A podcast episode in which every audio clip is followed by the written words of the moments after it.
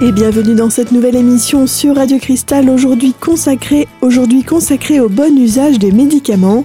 Un échange public organisé par la CPAM des Vosges dans le cadre des Jeudis de la Santé.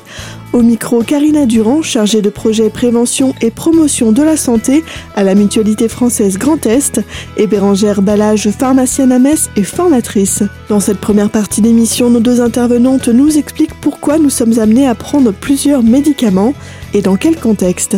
On avait parlé différentes maladies chroniques on peut avoir un problème momentané, c'est-à-dire voilà, on a tout notre traitement de base et quand tout d'un coup on a une maladie aiguë, on en rajoute. Et là, à ce moment-là, ça peut encore faire des interactions, interactions médicamenteuses. Depuis combien de temps avec plusieurs ordonnances, on en a parlé, le cardiologue, le néphrologue euh, et ainsi de suite.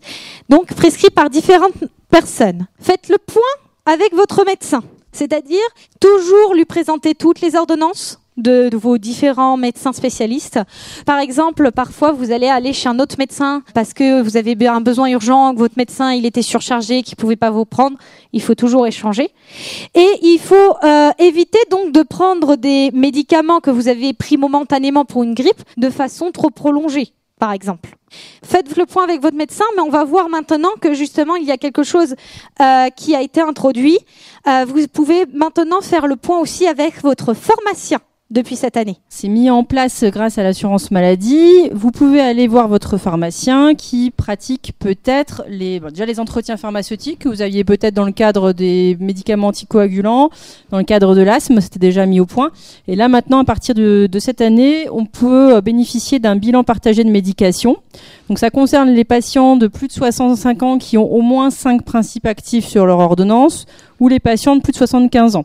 Ces patients, souvent, ont beaucoup de médicaments, ont peut-être aussi des, bah, questions, euh, des difficultés dans la prise euh, journalière de leur traitement et ils peuvent bénéficier d'entretiens avec le pharmacien qui va peut-être les aider à mieux euh, gérer le traitement et peut-être à lever certaines questions. C'est basé sur plusieurs entretiens, il y en a à peu près trois.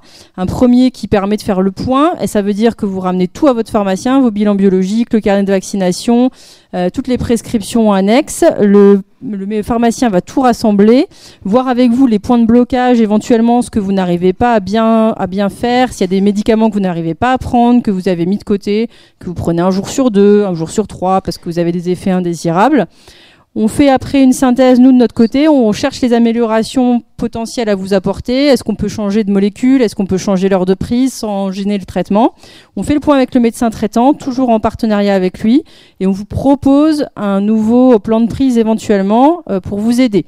Donc ça, vous pouvez aller voir votre pharmacien, il peut vous faire adhérer à ce, à ce parcours. Euh, c'est intéressant pour vous parce que ça permettra peut-être de lever certains freins et c'est intéressant pour le pharmacien parce que ça lui permet de faire le point avec vous et peut-être de mieux comprendre pourquoi, par exemple, euh, tous les mois, il y a une boîte sur euh, deux que vous ne voulez pas parce que vous en avez encore à la maison, alors qu'en théorie, vous devriez être au même stade de toutes les boîtes de médicaments. En tout cas, voilà, c'est un partenariat qui est possible. Si vous avez des questions, faut pas hésiter. Nous, on est là pour ça. Euh, notre cœur de métier, c'est ben, de vous aider avec vos médicaments. Donc, on est vraiment à disposition. Il ne faut pas hésiter à nous poser les questions. Alors, justement, on va aborder l'autre point, l'automédicamentation. Ayez les bons réflexes. Donc l'automédicamentation, on a tendance par exemple, je reviens, à le faire par exemple avec le paracétamol. J'ai une petite douleur, je prends du paracétamol. Euh, d'autres choses, plein d'autres choses. C'est un comportement donc qui consiste à se soigner, mais sans demander l'avis au médecin. D'un côté, c'est bien pour des choses bénignes, mais la plupart du temps, ça dépend des personnes et ça dépend dans quelle situation.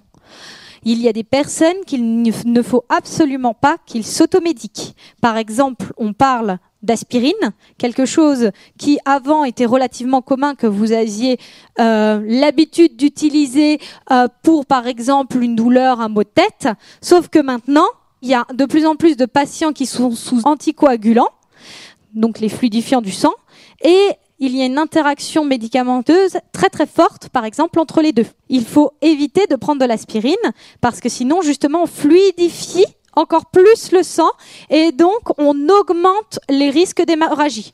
C'est un exemple typique des choses qui se font encore et qu'il faut absolument éviter.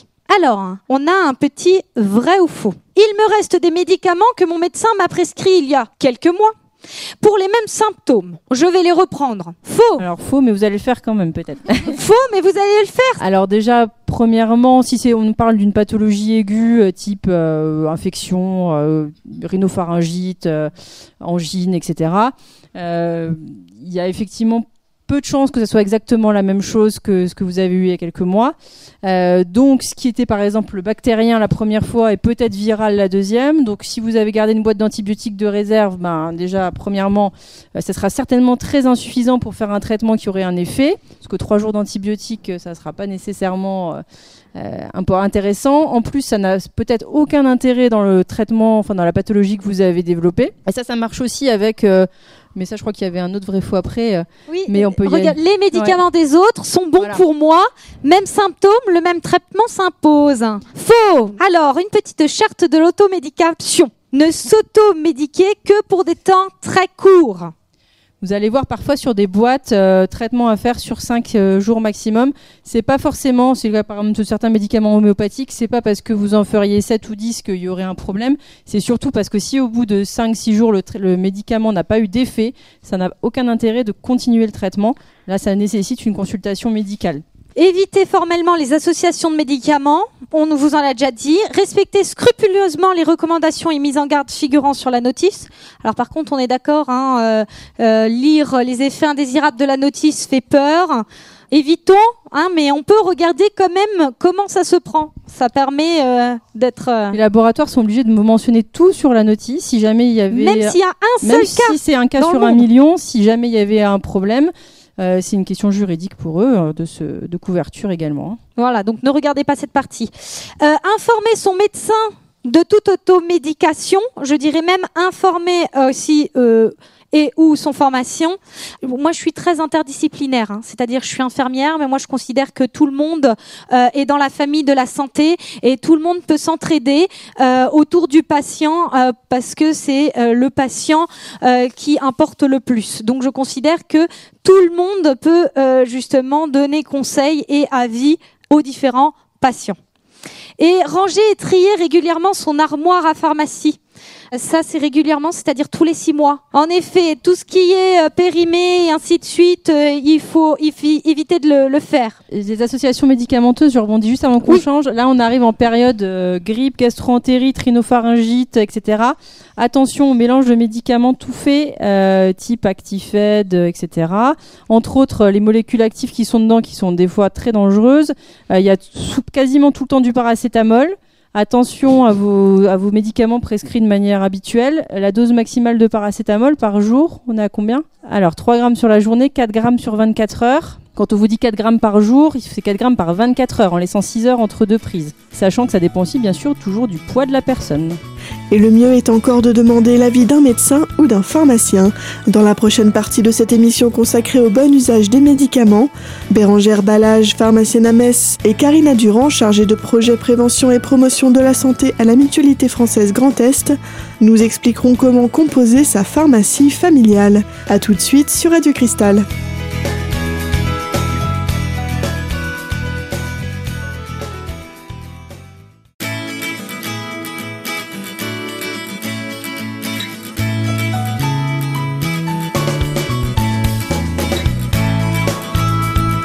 Et vous êtes toujours sur Radio Cristal dans cette émission aujourd'hui consacrée au bon usage des médicaments, un échange public organisé par la CPM des Vosges dans le cadre des Jeudis de la Santé.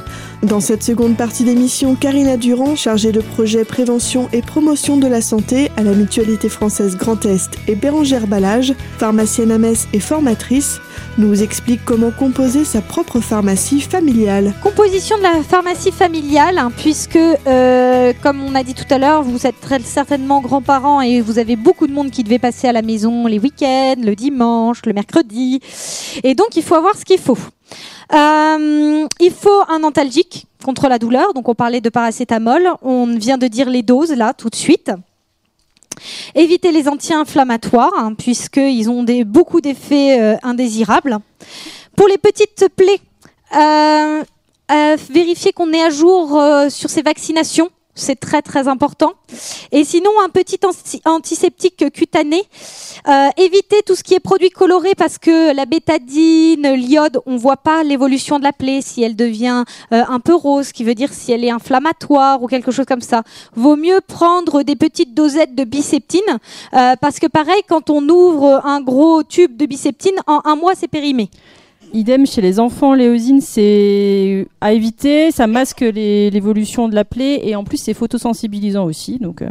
Pour les petites pathologies, le sérum physiologique, top. Hein, les lavements de nez et tout, là, pour cet hiver. Euh, le sérum physiologique, c'est le meilleur médicament.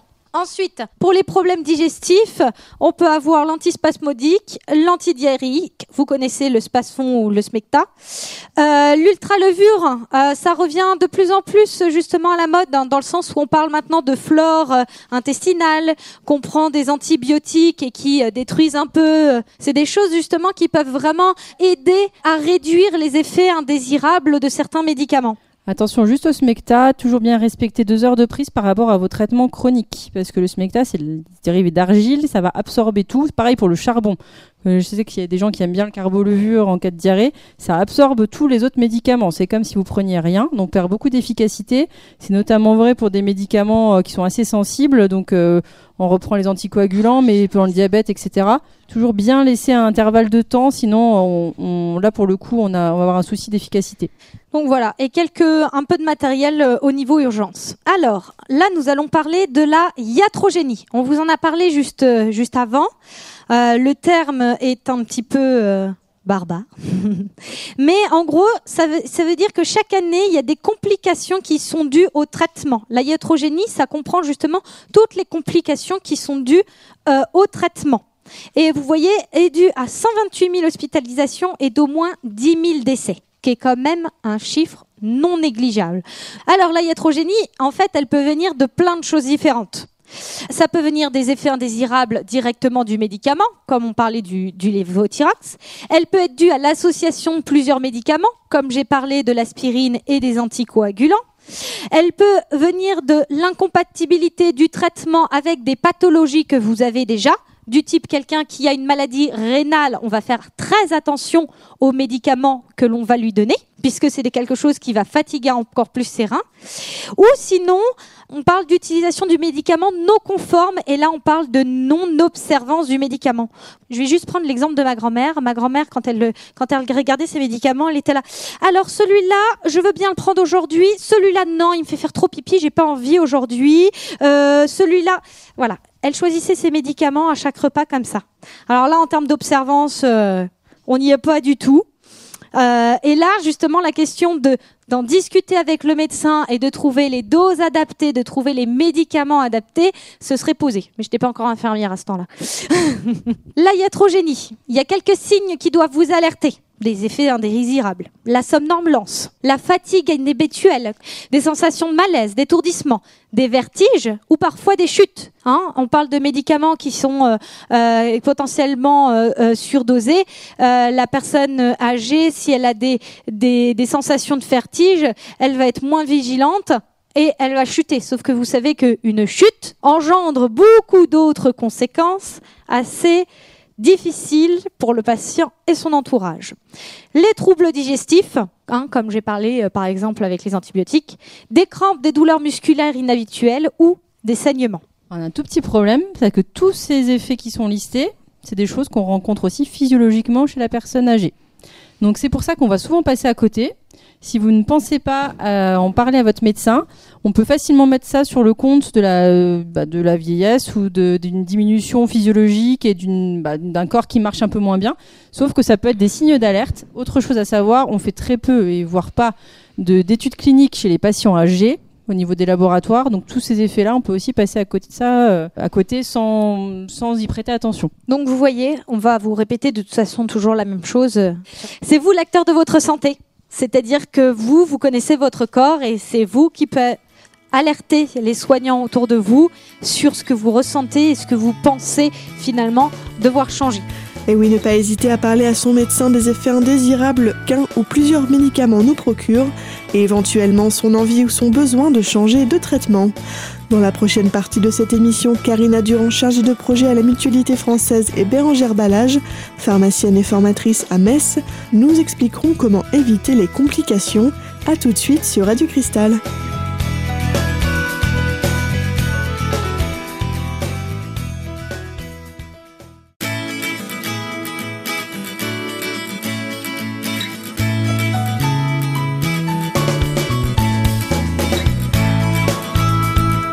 Vous êtes toujours sur Radio Cristal dans cette émission aujourd'hui consacrée au bon usage des médicaments, un échange public organisé par la CPM des Vosges dans le cadre des Jeudis de la Santé. Dans cette troisième et dernière partie d'émission, Karina Durand, chargée de projet prévention et promotion de la santé à la Mutualité française Grand Est, et Bérangère Ballage, pharmacienne et formatrice à Metz, nous explique comment éviter des complications suite à une prise de médicaments. Euh, donc pour éviter les complications, suivez bien vos traitements et si vous considérez que vous ne voulez plus tel médicament, trouvez finalement les médecins ou euh, les, les soignants avec qui vous pouvez échanger pour changer de molécule. Signalez à votre médecin traitant tous les médicaments que vous utilisez, même les compléments alimentaires que l'on pourrait rajouter autour, parce qu'il faut savoir que les compléments alimentaires peuvent avoir énormément d'interactions médicamenteuses. Alors, c'est en train d'arriver la vague chez nous, mais par exemple chez les Américains, quand on regarde leur plan de travail, ils ont des tonnes de compléments alimentaires. Ils prennent plein, plein, plein de compléments alimentaires. Mais à savoir que ça a des interactions avec les médicaments. Puisque, on vous a dit au début, les médicaments viennent des plantes. Donc euh, vous vous dites non mais c'est des plantes, c'est pas grave. Mais c'est de la phytothérapie, c'est pas grave. Bah si en fait, les plantes ont un effet. D'ailleurs, souvent, quand on demande aux gens ce qu'ils prennent comme médicaments, ils y pensent pas du tout parce que pour eux, c'est pas des médicaments. Sauf qu'effectivement, il y en a qui interagissent beaucoup avec leur traitement. Alors, un autre vrai ou faux? Il faut arrêter un traitement dès qu'on se sent bien. On peut le nuancer. C'est-à-dire, euh, on va dire que normalement, en règle générale, c'est faux. À quoi on pense quand on dit ça? Euh, Par exemple, à des antibiotiques où on se dirait, oh, au bout de quatre jours, ça va mieux, je vais arrêter. Sauf que ce n'est pas forcément le cas. Quand on vous donne une dose et une durée, il faut le prendre jusqu'à la fin de la période. Dans le sens où même si en termes de symptômes, vous avez beaucoup moins de symptômes ou plus, potentiellement la bactérie, elle se cache quelque part en vous. Et hop, il va y avoir un effet boomerang et les, symptômes vont revenir et potentiellement même s'installer puisqu'après on va parler peut-être de résistance, suivant les cas. Nuance serait juste euh, par rapport par exemple aux antalgiques. Si bien sûr si vous n'avez plus mal, on va pas continuer à en prendre. Mais malheureusement, des fois, c'est le cas, on s'est habitué. Euh, il y a une sensation de confort, euh, mais avec des molécules très fortes qui ont d'autres effets secondaires. Donc euh, là, c'est éventuellement à réévaluer à réévaluer. Hein, parce que j'ai des patients, par exemple, euh, qui sont passés en chirurgie, qui ont dit mais non, mais non, j'ai pas mal, euh, ça va, et qui euh, deux heures après ont une douleur très forte qui s'est installée. Et quand la douleur très forte s'est installée, on est à un palier où c'est très difficile de redescendre. Donc, écoutez aussi les soignants autour de vous qui disent faut peut-être mieux le prendre ce médicament à ce moment-là. Alors, on parlait d'observance du traitement. On disait que justement, c'était euh, un élément très important dans la iatrogénie qui peut faire que vous pouvez avoir finalement un certain nombre d'effets indésirables derrière. Donc on vous voulait vous apporter euh, quelques éléments sur la différence entre l'observance thérapeutique et l'observance de la prescription que l'on vous donnait. C'est deux choses différentes. Il y a sûrement des gens très bons élèves qui vont suivre euh, à la lettre la prescription, l'ordonnance du médecin, euh, bien prendre matin, midi, soir ou aux horaires indiqués pendant le repas comme c'est marqué et les dix lignes peut-être de traitement. Mais l'observance, ça se limite pas à ça. L'observance, c'est aussi suivre tous les conseils hygiénodététiques, par exemple, donnés par le médecin, qui est souvent, parfois, euh, même, oui, en fait, souvent, le premier traitement, par exemple, d'un diabète ou euh, d'un diabète type 2 ou d'une hypercholestérolémie. Euh, c'est déjà adapter son traitement bah, et ses, ses, habitudes alimentaires, ce qui est pas forcément très agréable, donc on n'a pas trop envie de le faire. Ça, ça fait partie de l'observance thérapeutique. Quand votre médecin vous dit ça serait bien d'aller faire un peu d'exercice physique, ça fait partie de l'observance thérapeutique. Et quand votre médecin vous donne des, bilans biologiques à réaliser régulièrement, ça fait aussi partie de l'observance thérapeutique. Donc c'est pas que prendre correctement ses médicaments, c'est prendre en charge complètement sa pathologie et faire son suivi global euh, de manière euh, adéquate. Quand vous allez chez le médecin, il vous donne pas forcément une prescription avec des médicaments. Il faut vraiment essayer de se désolidariser de ça.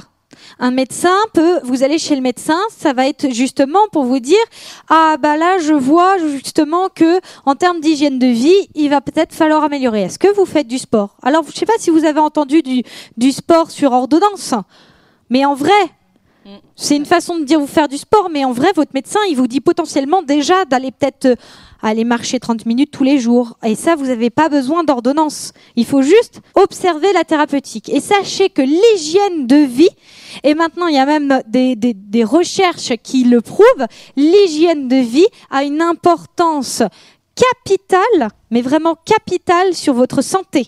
C'est-à-dire que si vous améliorez votre hygiène de vie, potentiellement vous allez même réussir à faire réduire le nombre de médicaments que vous prenez dans votre vie. C'est-à-dire que si maintenant vous prenez 5 médicaments, peut-être que dans un an, puisque vous avez amélioré votre hygiène de vie, vous en prendrez plus que deux. C'est des choses qui sont possibles.